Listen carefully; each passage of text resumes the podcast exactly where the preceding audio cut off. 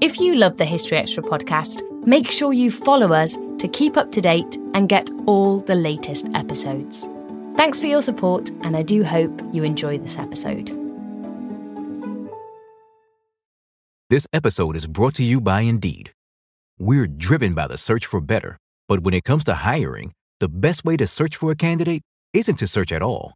Don't search, match with Indeed. Use Indeed for scheduling, screening, and messaging so you can connect with candidates faster. And listeners of this show will get a $75 sponsored job credit to get your jobs more visibility at Indeed.com slash History Extra. Just go to Indeed.com slash History Extra right now and support our show by saying you heard about Indeed on this podcast. Terms and conditions apply. Need to hire? You need Indeed. Are you looking for a view of the world that's a bit different? Hi, I'm Jason Palmer, a host of The Weekend Intelligence, a podcast from The Economist. Join us to hear the stories that matter most to our correspondents and editors. Every Saturday, we introduce you to people and ideas that take you outside the ordinary and expand your horizons one episode at a time. Join us and see the world from a new perspective. To listen free until May 31st, search Spotify for The Weekend Intelligence.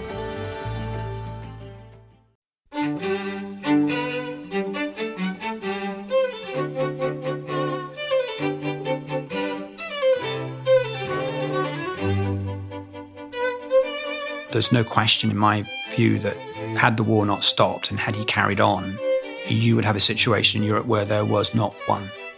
Not one. And that is a quite, if you think of it, that, that is a truly extraordinary thing. That was Lawrence Rees talking about the Nazis' desire to eliminate the Jews of Europe.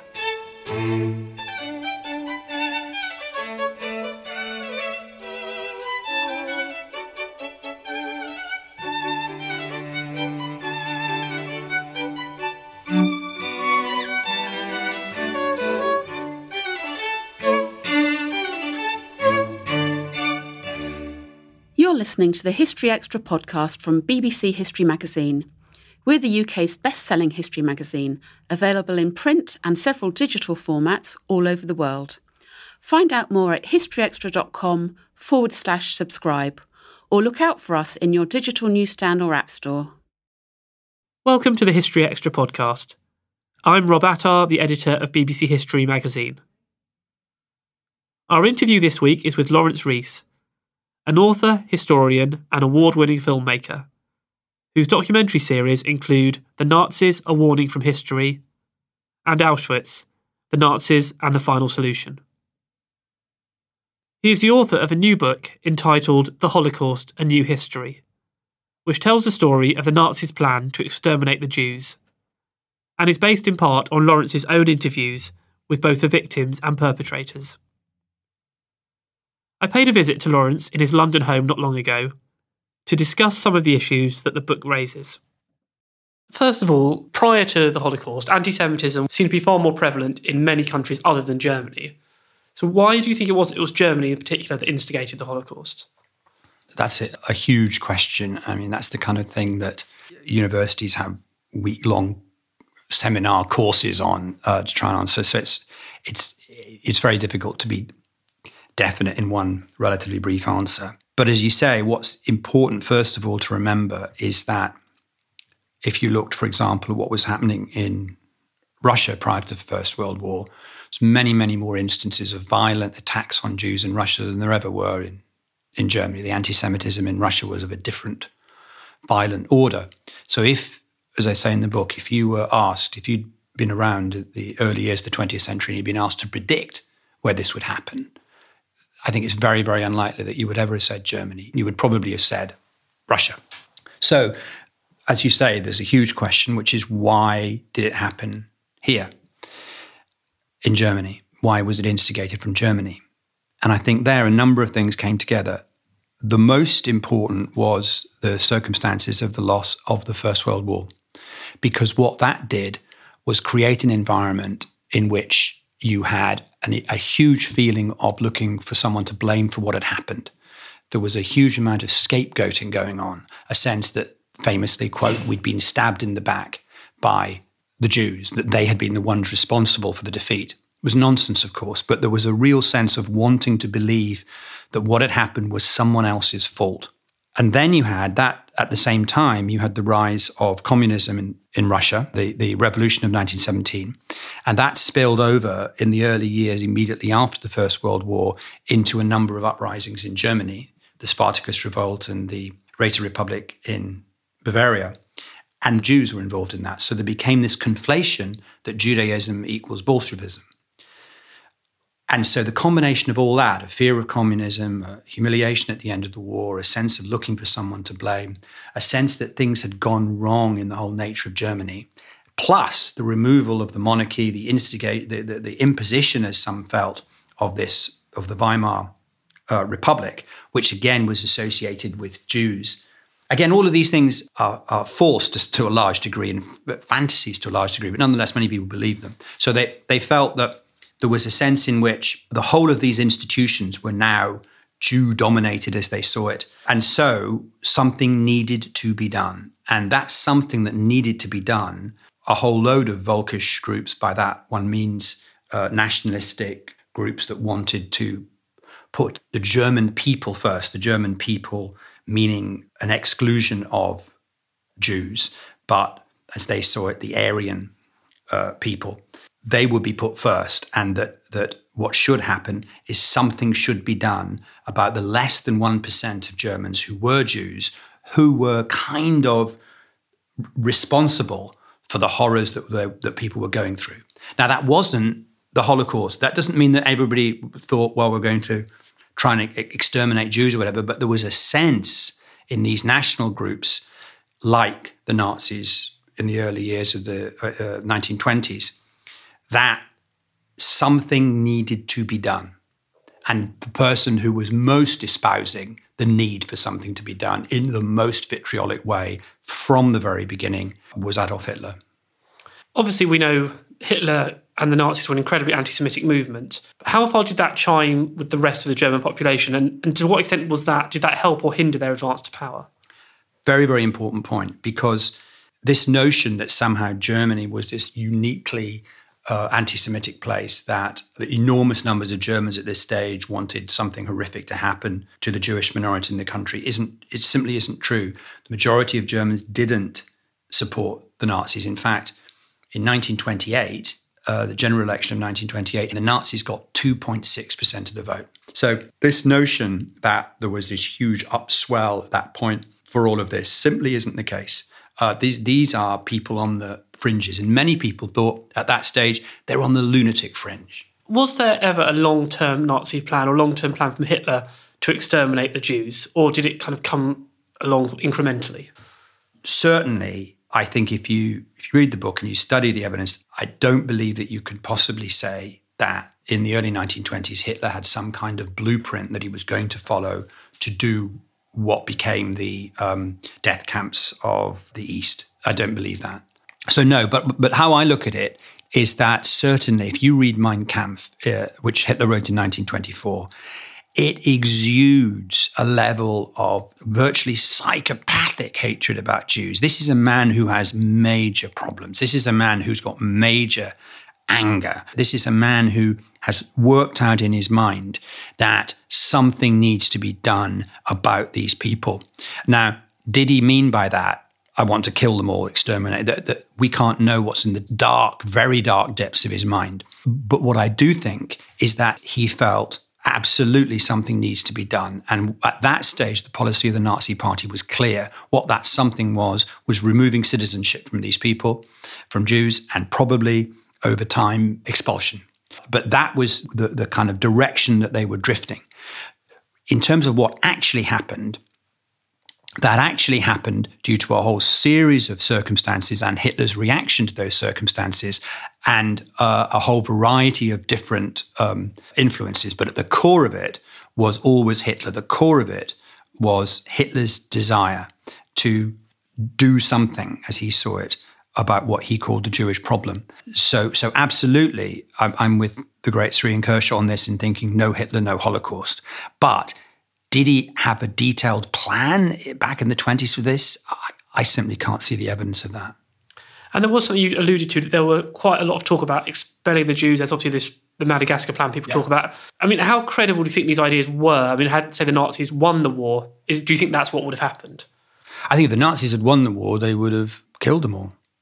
Boy, the way it had gone, the way they were going, I think there's no question that the reason that so many survived was because the war stopped. I mean, that you look at the the plan, the general plan for the East of of 1942, that there's a plan to kill 20, 30 million Slavs in the eastern areas of their occupation. The Nazis took the view that there was no point in capturing the land if you had people on it because you wanted to get the food from it. And they were there, they, they referred to people as useless eaters that they wanted to eliminate. So they're talking about that for the Slavic population, and, their, and the epicenter of their hatred uh, was always the Jews. I can't see how they would have wanted one single Jew to survive. So the vision of murder was, and this is astonishing, it seems to me, but the vision was even greater than the horror that they achieved. That's one of the absolutely terrifying things about it.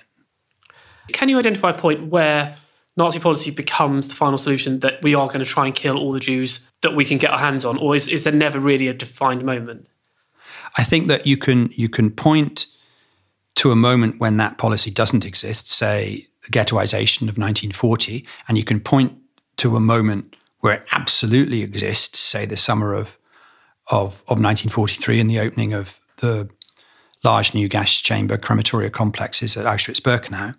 And within that period, say 40 to 42, end of 42, beginning of 43, within that period, you can start narrowing down moments or milestones where they're going towards it.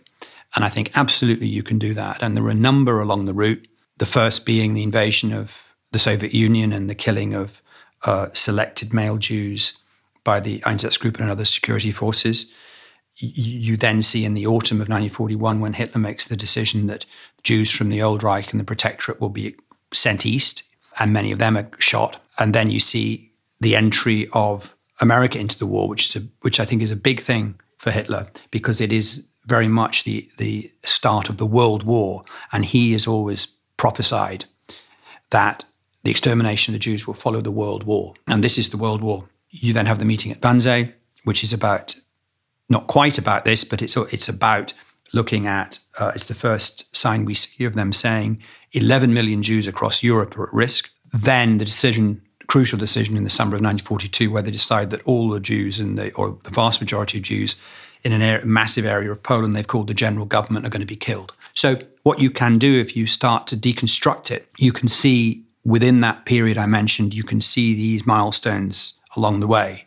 So you can see how they end up with it. To some people, it's counter suggestible because what you want, I think, when you talk about the most enormous crime there's ever been, if this was a, a sort of fictional film, you couldn't make the film if there wasn't, if you didn't start off with the conspiracy meeting when all the top criminals get together and conspire and say, right, okay, what we're going to do, right, here's what we're going to do, and then implement the crime.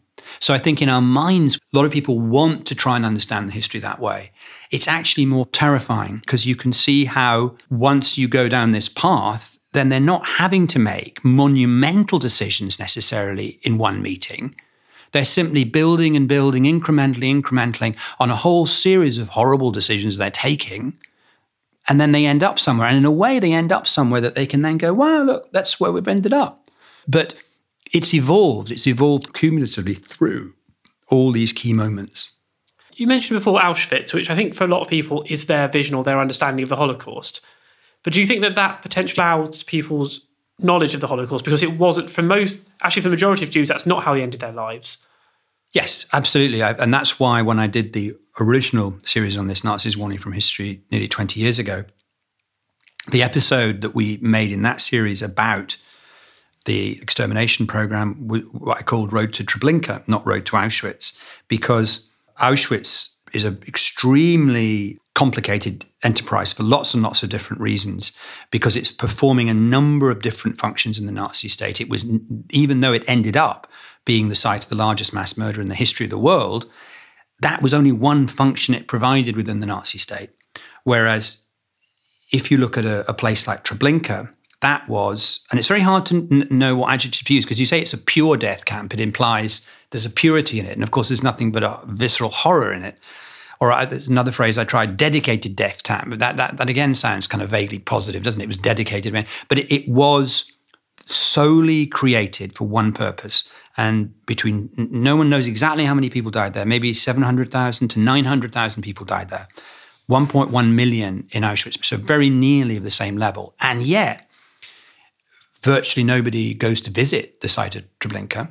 And if you did go and visit it, what you would see is very interesting. What you would see is there's nothing there but the monument. And that's because the Nazis destroyed it because it had done its function by 1943. They'd managed, as they saw it, to win that battle in terms of killing Polish Jews.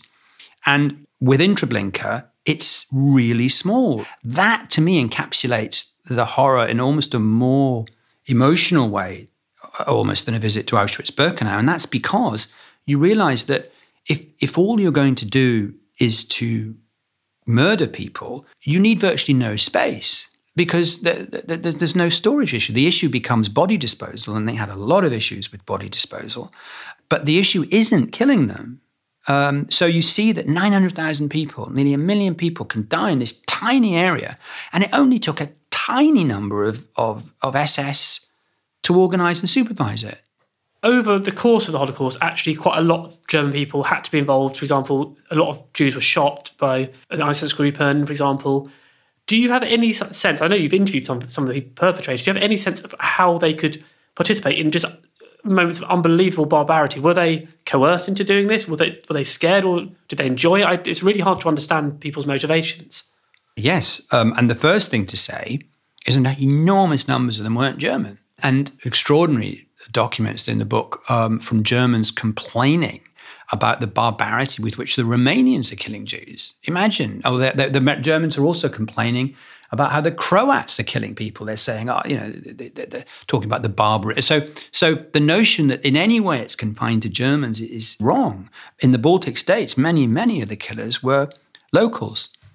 And the one I met, uh, Petras Zelionka, was very much a proud Lithuanian involved in in killing people. And he was doing it, I think, uh, like many of them were, for a whole sort of basket of reasons, really. One was obvious anti Semitism. Uh, another was um, we underestimate, I think, avarice. I mean, actually, uh, they, they, they, stole a whole load of stuff from the Jews. Um, another was a sense, the old trope of, of the Nazis, that, that Jews equal communists which is still in my travels in Eastern Europe. A number of people say to you, "Oh, well, yeah, but you've got to understand Marx was a Jew and uh, Judaism is communism," which is non is nonsense in terms of you know we know Stalin was in some respects anti-Semitic, and so nonetheless there was that equation: Judaism equals communism. Uh, there was also a sense, as one very distinguished Lithuanian has analysed this, that they were cleansing themselves with Jewish blood. That's to say, there had been quite a lot of, of uh, collaboration with the Soviet forces who were in the Baltic states before the Germans came in. And of course, if you'd collaborated with them, one sure way of showing the, the, the, Germans that in fact you were way above board was to massively go into the enterprise of, of killing Jews. So you had all of that. Plus, you had one other, which I haven't seen that much uh, in the literature there, uh, although there's a lot of new academic work on this, it's really fascinating. But certainly, I felt having met a number of these people, is a big element is straightforward sadism, which is actually they're getting a kick out of this. You know, we, we see now on the internet, you, you, there's a all the issues of uh, pornography on the internet, of violent pornography, which uh, is just horrible stuff. Uh, which uh, um, clearly some people get a, get a kick off. I mean, and actually, there's some deep, dark stuff going on here. And uh, I quote a number of examples in the book where we now know that there were people who were really, really enjoying this. So the bit people probably still find hard to understand is just, you know, where you've got people just seem to be suspending all moral judgment, killing, say, babies, um, young children. How does someone get to that stage? Because you can't imagine necessarily this happening in a peacetime no, I think that's right. I think that you tend to find that genocide happens in war. Um, it's very hard to think of a genocide that isn't within a war and a very violent, bloody war.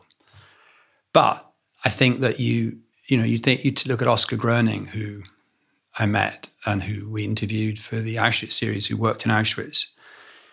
And he talked about how, when we put to him, Frank Stucke, who did the interview with me, was a brilliant researcher who's sadly died now, but was a brilliant researcher who uh, was with me then. And he, we asked Oskar Groening, how could, you, you know, when you thought about the children, what would you think of? And he said, well, the enemy isn't the children, the enemy is the blood in the children that can grow up to be a Jew. So what's happening is the reason that you they feel justified, and Himmler himself explicitly says this in a speech in 1943. The reason is because what's the point in killing the adults when you leave the children? Because the children, and Himmler says, they will grow up to be a race of avengers, and then they will come after our children.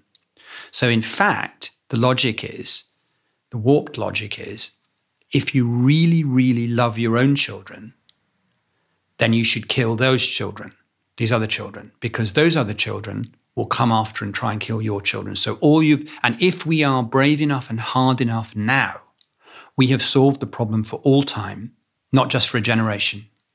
That's the kind of stuff that's going on in their heads. Something I find interesting is that even after it's happened, some perpetrators still actually can just feel able to justify it morally. They don't deny their involvement.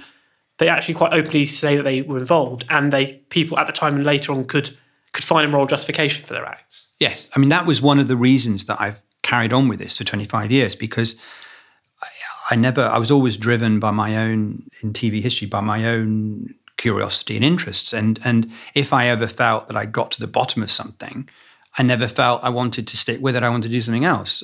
And the reason I'm still with this so many years on is because I'm you, you, dig and dig and dig and you can't get to the bottom of it. And one of the reasons you can't is because you don't expect the response you get. And and and if you talk to, for example, um, former members of the NKVD, the Stalin secret police who were involved in the horrendous deportation, say, of the Kalmyks or the Chechens or the Crimean Tatars, you talk to people involved in those terrible deportations, which were really vile. And for the most part, what they'll say is, well, um, if I didn't do it, I'd be shot.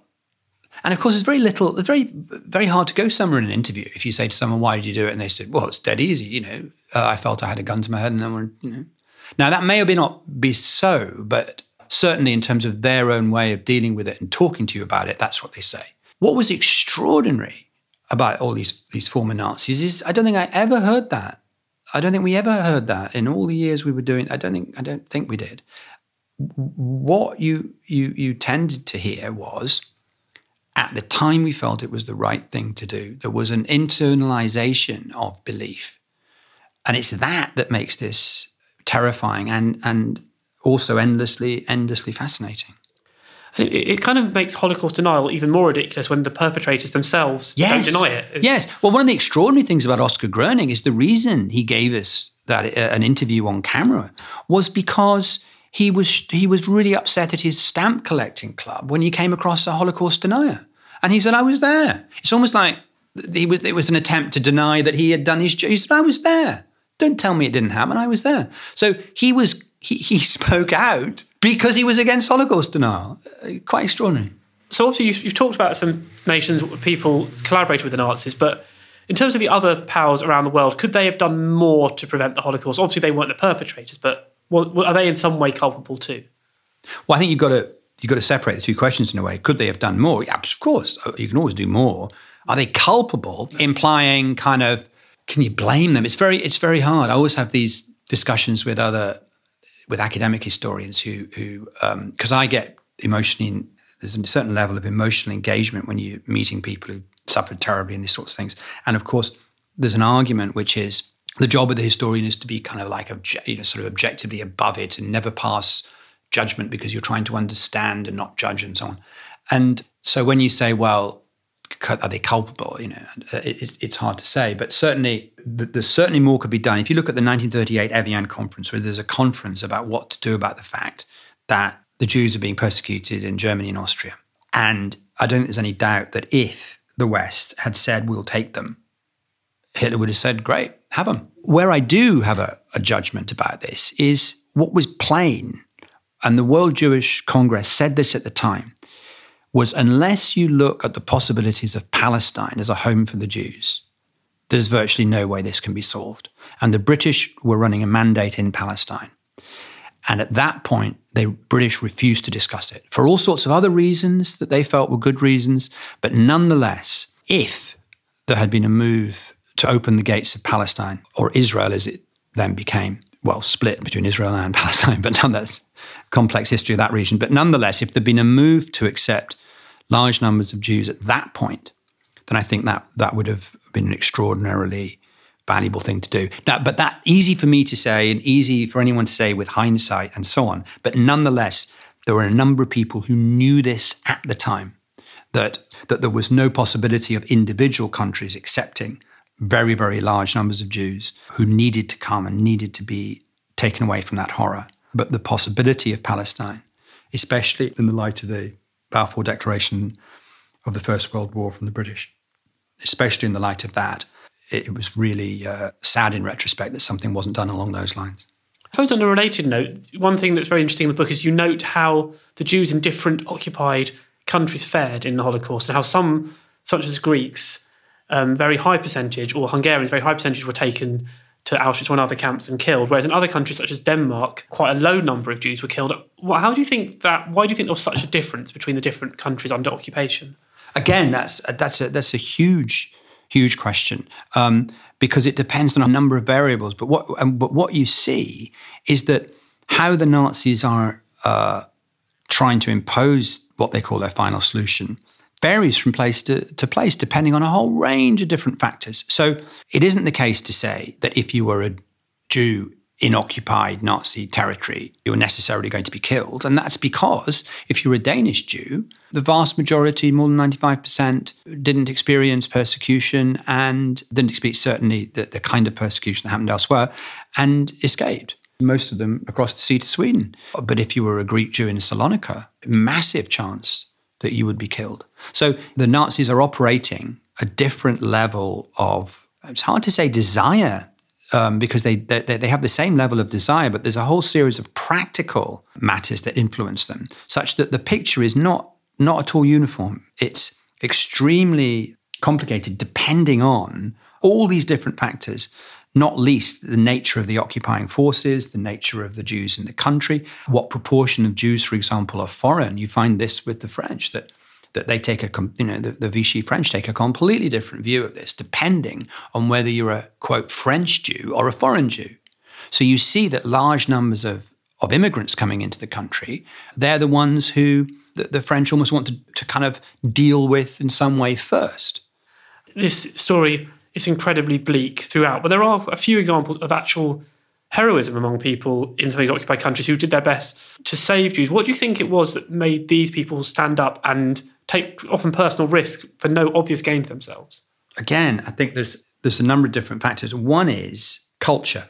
That's to say, if you look in Denmark, there was a, a belief that I think that uh, you're a Dane first and a, a, Jew or a Christian or a whatever second. But there's a sort of there, there is there was a cohesion of of culture whereby uh, there were Danish values about what we do, and that seemed to to mean that when the moment came to try and protect people, they were absolutely willing to try and do it. But then you look at it, what's fascinating. Fascinating is the Netherlands because there was a, there was a, very little tradition of anti-Semitism in the Netherlands, and yet more than seventy percent of, of Dutch Jews were were killed. Um, and so you can't ever. The, the, thing about this subject is once you think you've come up with a one catch-all explanation, something else appears that it that shows that's that's not that's not so. So what's extraordinary is you find that a country that doesn't have much anti-Semitism in it, nonetheless, enormous numbers of Jews are murdered. Um, and there, partly, it might be that there's a sense that well, we're in a country where there isn't anti Semitism, so we're relatively safe. And there's a sense of, well, this can't really be happening, can it? So when the Dutch civil servants who cooperated massively with the, the Nazis do so, I don't think they think they're doing it thinking this is going to end with, with murder of enormous numbers of people. I think they do it thinking, well, you know, there's a certain bureaucracy and a certain legal system and, and so on. So you see that that within any of these societies, there are people who, who a minority who stand up and say this is wrong. And you see in many cases, it doesn't actually help necessarily in practical terms. What it offers is a moral statement of what's happening. And then you see in other in other environments where people have been uh, educated and, and brought up to be viciously anti-Semitic. There's a sense of well, um, um, what's happening broadly might be the right thing, not necessarily the killing, but certainly the deportations. You've raised the point there of how much did people actually know of what was going on in the Holocaust? I mean, to what extent did people outside of the death camps, outside the killing zones, was they aware where the Jews were being sent? Were they all being sent to their death? It's grey, essentially. It's grey. It's not a black and white. There's levels of grey of knowledge. If you're looking at, if you're saying, well, did the vast majority of people, say in Germany, know about what was happening in Treblinka or Auschwitz? Um, no. Did they know something bad's happening to Jews in the East? Yes. The reason they knew something bad's happening to Jews in the East is number one, they've seen them being put on trains in the, been taken out, marched through the town and taken away somewhere. Where do they think they're going? They're not going somewhere better. Given the rhetoric of the regime, the idea that anybody in their right minds could possibly think these people had been taken somewhere better than where they are. Wherever it is, it's got to be somewhere bad. It's worse than where we are. So they know that. Everybody knows that. Secondly, they've been listening to this rhetoric from Adolf Hitler. He's completely open. He's talking about if there is a world war, we're going to, there will be an extermination of the Jews. His speeches are full of, of absolute vitriol about the Jews, about the danger of the Jews, how they the wire pullers, and so I mean, you know, it's clear what the head of your government feels about these people. So they've been taken away. Something bad's happening, and and our head of state is going on and on and on about something something bad here. So so of course there's a knowledge. It must be that something bad's going on. They then start hearing from you know pretty much in any street there'll be a number of people who've got husbands or sons or brothers or whatever fighting in, in, the East. Anyone who is fighting in the war in the East is aware that this isn't a war of extermination, that it's a different kind of war, and very probably that there is targeting of civilians and Jewish civilians in particular in ways that are absolutely horrific. Well, they're going to come home. They come home on leave. They're not. They're not going to keep quiet about this. Um, so the idea that something bad, something really bad is happening in the East, I think is, it has to be prevalent. And you see that in a number of uh, reports from the time, because the Nazis are also doing reports about uh, the mood of the public. And there's one, I think, I think it's from southern Germany in the end of the 1942 that says there is major disquiet amongst the population about rumors of shootings and killings of Jews in the East.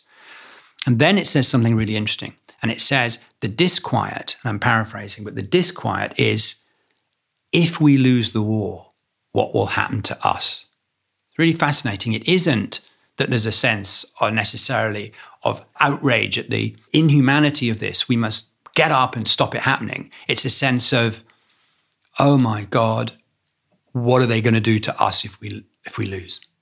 One force that you might have expected to prevent or at least less than the Holocaust would be Christianity against the Vatican, and also Europe at the time was far more people far more had far more strong Christian beliefs than they do nowadays. But this didn't seem to have that much effect. Why do you think it was that Christianity and Christian belief didn't do more to stop people participating in something that's clearly against any kind of religion? Well, I think you know, and in the in the book, I'm very critical of the Pope at the time um, for not speaking out, and it's important to try and understand why he doesn't. A number of churchmen do of course. There's a number of individual churchmen who do speak out, notably Bishop von Galen, who speaks out about the dreadful euthanasia action against the, the mentally and physically disabled. Uh, so there are isolated incidents where you can absolutely say individual churchmen did have a moral sense. Overall, though, you can't say that uh, the church, certainly the Catholic Church, comes out of this well. And there are a number of reasons for that. One is certainly what the Pope seems to be concerned about is communism. He's deeply, deeply anti communist, frightened of communism because it's absolute godless Bolshevism. Secondly, I think he, he's weak And he's weak in the sense that he believes that if I speak out, something worse might happen all the time. Well, of course, that's a reason in any situation to do nothing. And I think also he doesn't speak out because he has this he has this sense that his role is to protect the institutions of the church.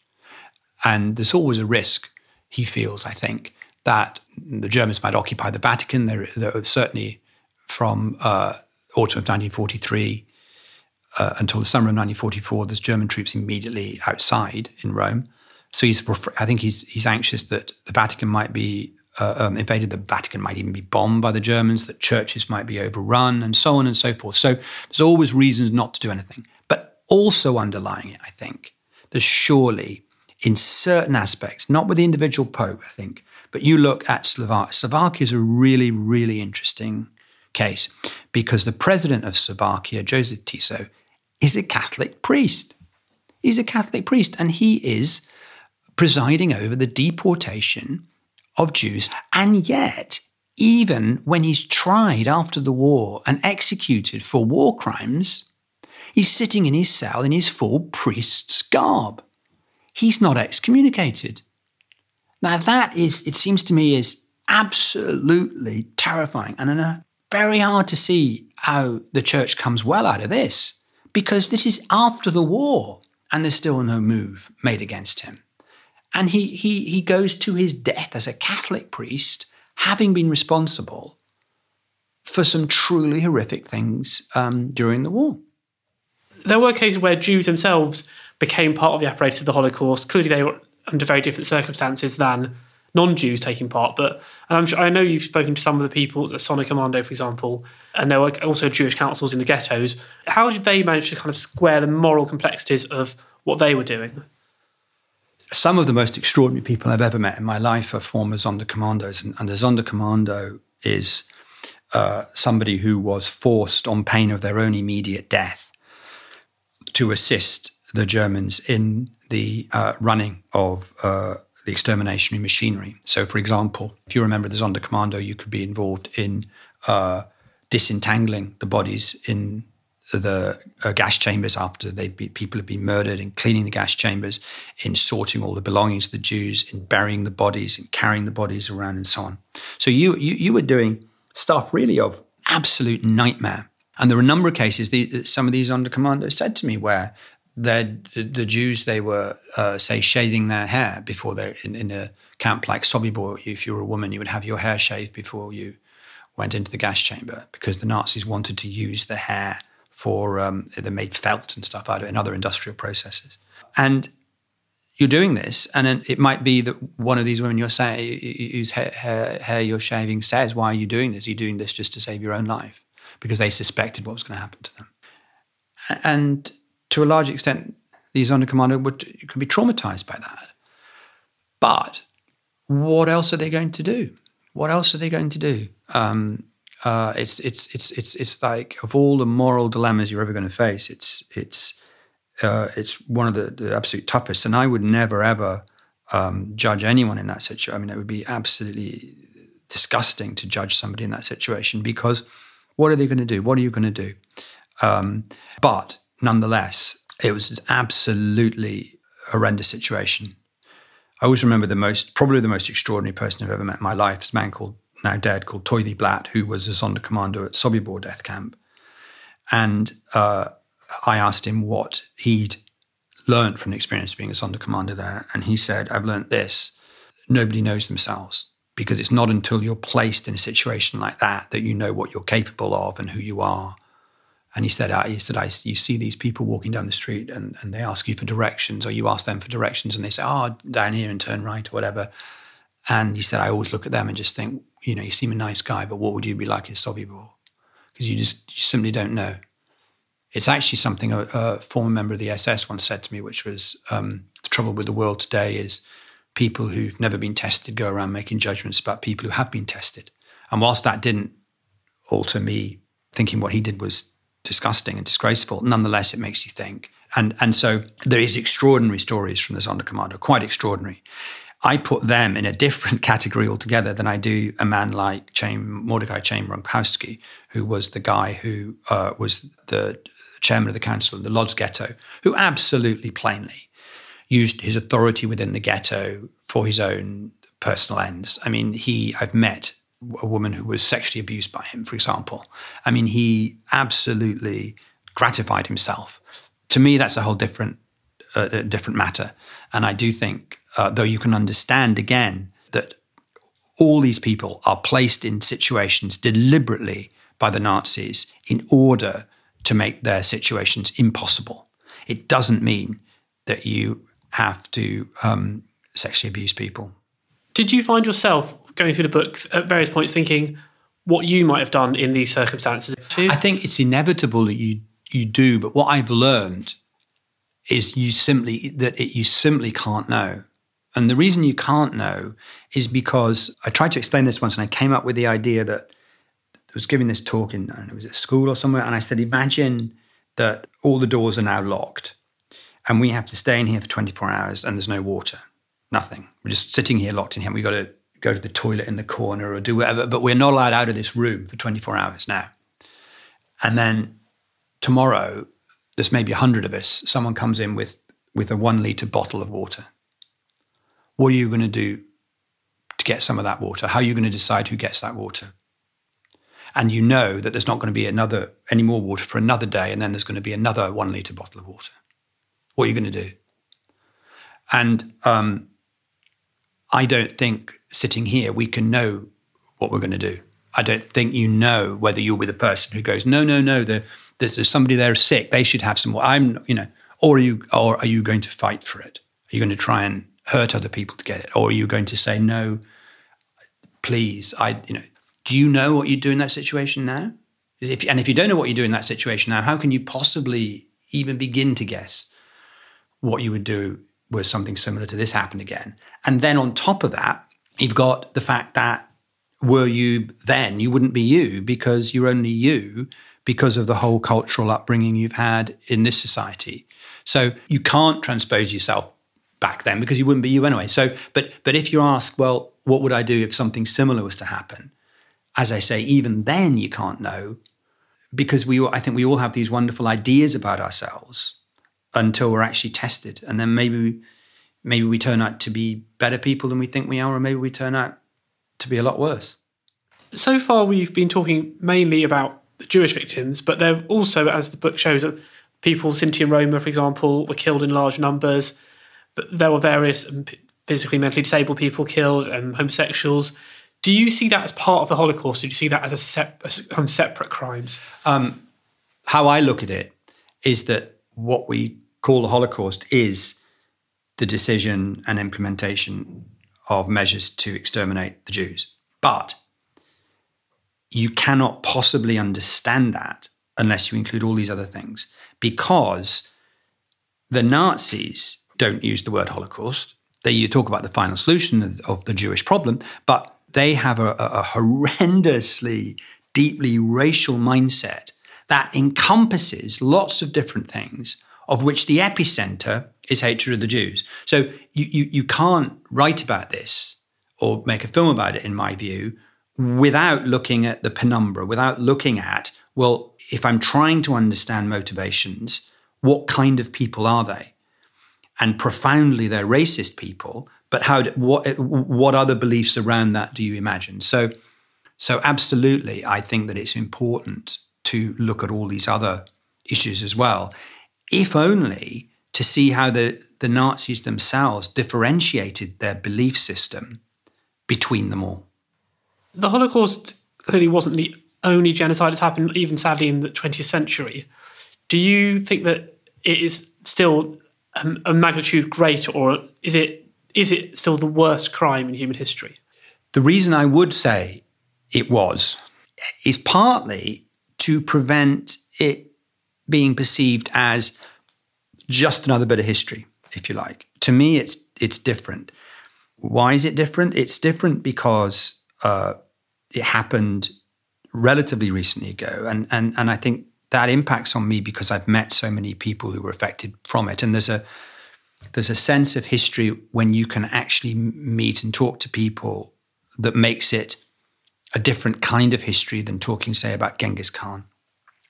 But also, it's because you know, and I and I and I always think of I very much valued a relationship I had with um, Professor David Cesarani, who helped me on my Auschwitz series as a consultant, and who sadly died last year. But I always thought he was a great intellectual.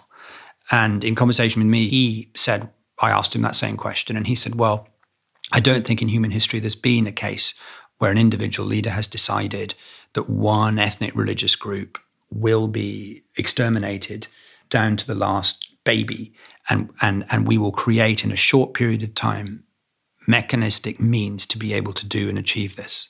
And i do think that is different. I'm not sure that that's been attempted in quite that way before you, you know, hitler pointed for example to what was happening uh, in america with the death of the native americans uh, well it was horrendous what happened of course in, in north america but nonetheless native americans survived there's still native americans around you look at certain areas of Europe and there are no Jews. There's no question, in my view, that had the war not stopped and had he carried on, you would have a situation in Europe where there was not one. Not one. And that is a quite, if you think of it, that, that is a truly extraordinary thing. When I did a series about Stalin, um, I always remember in Ukraine, I was interviewing, uh, we were interviewing this guy who was a member of the Ukrainian resistance movement. And at the end of the war, he'd been sentenced, I think, to 20 years in a gulag. And he'd come back and he was now a grandfather with his children around. And he said they did it. And I was thinking, isn't that interesting? You know, Stalin, unspeakable monster that he was, didn't kill him. And now, and in fact, it was really horrible because I thought of Himmler's quote about children when I saw this, this family, this guy's family. And there's a breadth of nihilistic, horrible, brutal vision to this that wasn't there with Stalin. And that nihilistic, brutal vision was it's this is our job, this generation, to sort this. And if we do it, it's over forever. And I don't know I've seen that anywhere else. And this is slightly beyond the scope of your book, but do you believe that the perpetrators of the Holocaust who survived the war were sufficiently brought to book afterwards? No, absolutely not. No, absolutely not. The vast majority of, of SS who worked at Auschwitz got off scot free. Absolutely not. There's, there was a sense, um, I mean, one of the terrible, terrible things about it was that after the war, I think there was a view taken that if you weren't personally involved in killing somebody, then um, you weren't going to be charged. And of course, because they developed uh, gas chambers, which needed a tiny number of Germans and a large number of Sonderkommando, but a tiny number of Germans to operate them. The vast majority of SS at Auschwitz, you could you could say, well, I, would, I wouldn't personally involved in the killing, and the answer of which the answer to which ought to be, um, of course, you were because you were involved in the, the, the process.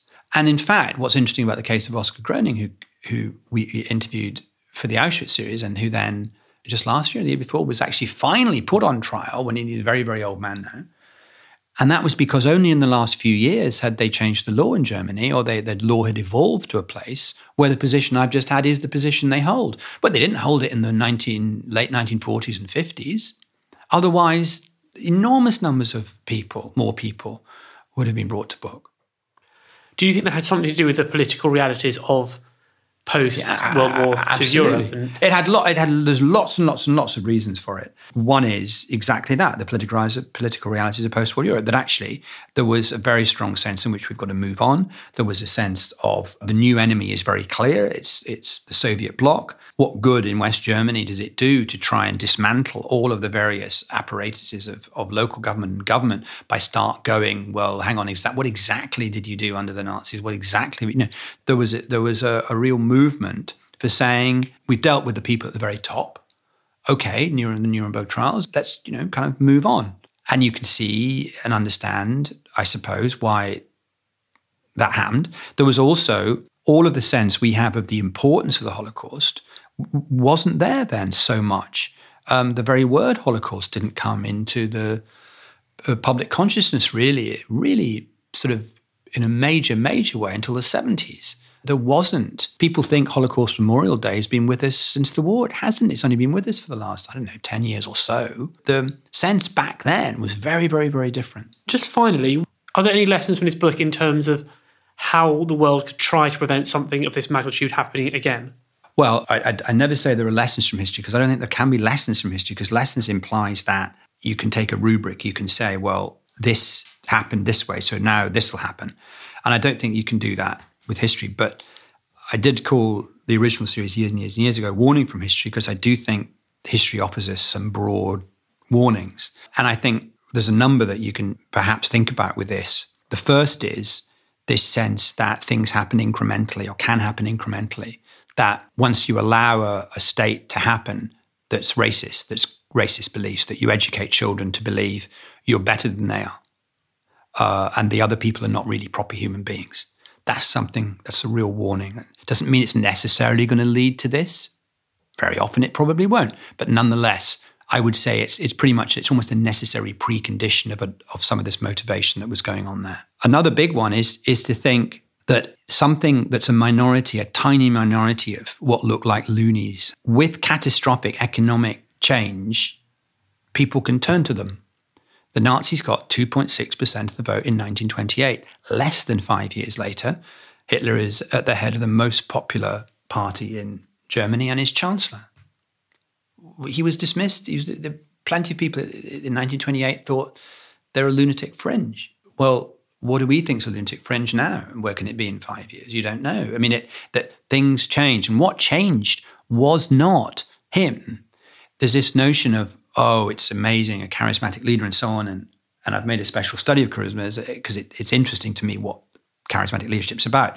And what you see is what charismatic leadership is primarily about is a connection with people. And the connection is only possible if the people you're trying to connect with have a need for you.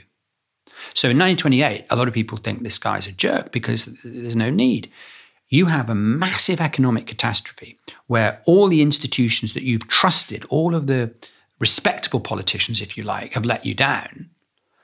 And then actually someone who isn't a respectable politician, someone who actually is way left field, you begin to say, do you know, we need a massive change. And I did think this guy was a bit of a loony, but actually, the more you look at what's happening now, I mean, a change, you know, can't be all bad to have change. And you can see almost how swiftly that can happen once you get banks collapsing, mass unemployment. I once said to a, a former a former Nazi, I said, you know, he was he was the most unconventional politician you're ever going to come across. And the guy said to me, Yeah, and they were the most unconventional times you can imagine. So, exactly. So, I think that there are all those sorts of things that you, you can look at and think about. Um, and also, what happens when you don't do things early enough, when you let things kind of drift, or you start doing what Neville Chamberlain starts doing in 1938, which is not understand what you're dealing with or, or project onto people that, oh, they can't seriously mean that, can they? I mean, you look at what he's saying, he's not, uh, this is what's extraordinary about the whole thing. If you read Mein Kampf, he's talking about the Jews are the most horrific problem that have to be dealt with, and Germany needs space, and the only way of getting space is the um, western section of the Soviet Union. I mean, he says it's quite extraordinary. If, if it was a novel you were writing, it would not be credible. And it wouldn't be credible because you you would think, oh no, the, the lead character here, they must hide stuff. They must have some they must they must they mustn't actually say it. But it's he does.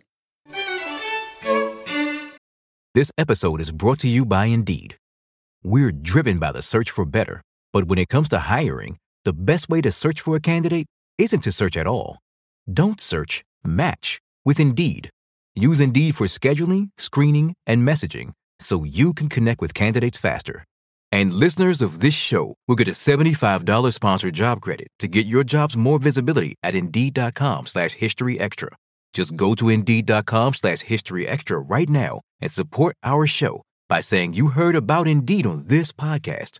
Terms and conditions apply. Need to hire? You need Indeed. We don't always realize just how much our negative thoughts and experiences stick with us and weigh us down. You may find your brain constantly running through a highlight reel of bad moments. That comment your friend made last week that hurt your feelings, that frustrating thing your mum does, or that silly thing you said in a meeting. Maybe it's time to get it all off your chest, whether it's a tiny annoyance or something much bigger. Talking about it can give you some relief and lead you to a potential solution. That's where therapy comes in. It's a safe space to share whatever's weighing you down and learn to process it so your internal highlight reel can focus on the good stuff. And BetterHelp offers affordable online therapy on a schedule that works for you. Connect with a licensed therapist by text, phone, or video call. Start the process in minutes and switch therapists anytime. Let it out with BetterHelp. Visit betterhelp.com slash historyextra today to get 10% off your first month. That's betterhelp, H-E-L-P dot com slash historyextra. That was Laurence Rees. The Holocaust, A New History is set to be published by Viking on the 26th of January. And you can read a version of this interview in the January edition of BBC History magazine, which is on sale now. Also in this month's issue, we have articles on the Anglo Saxons' final battles, the history of Sicily, the Stauffenberg plot, and Elizabeth I's Irish nemesis, among other things. You can get hold of our January issue in all good newsagents in the UK and in our many digital formats. Outside the UK, it may still be an earlier print edition that's currently in the shops. Well, that's about it for this week, but please do join us next time for more from the world of history. Thanks for listening to this History Extra podcast, which was produced by Jack Fletcher. Let us know what you think about this episode by emailing podcast at historyextra.com and we might read out your messages in future editions. Alternatively, why not keep in touch via Twitter or Facebook, where you'll find us at History Extra. And for more great history content, don't forget to visit our website, historyextra.com. It's packed with articles, quizzes, image galleries, and much more. Plus, it's where you can download hundreds of previous episodes of this podcast.